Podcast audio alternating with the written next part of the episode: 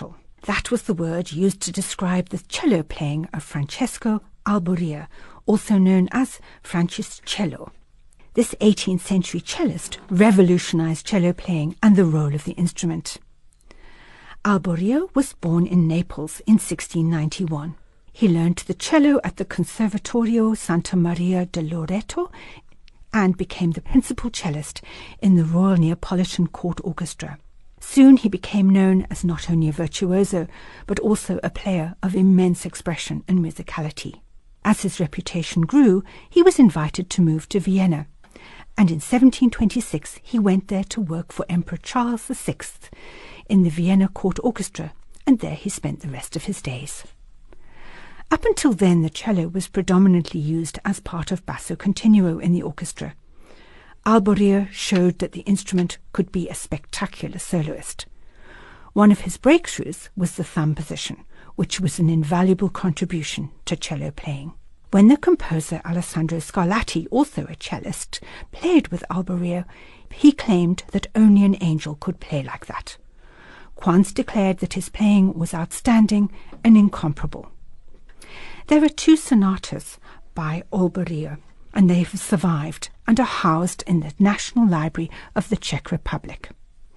Here, cellist Gaetano Nasillo plays the Amoroso from Alborea's Sonata for Cello and Continuo in D major.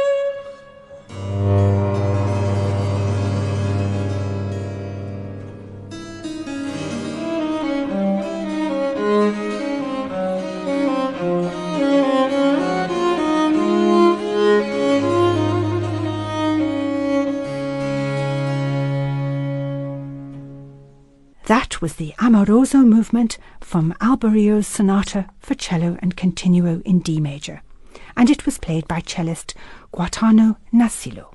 To hear this bonbon again, go to the FMR website and click on Anna's Baroque Bonbons.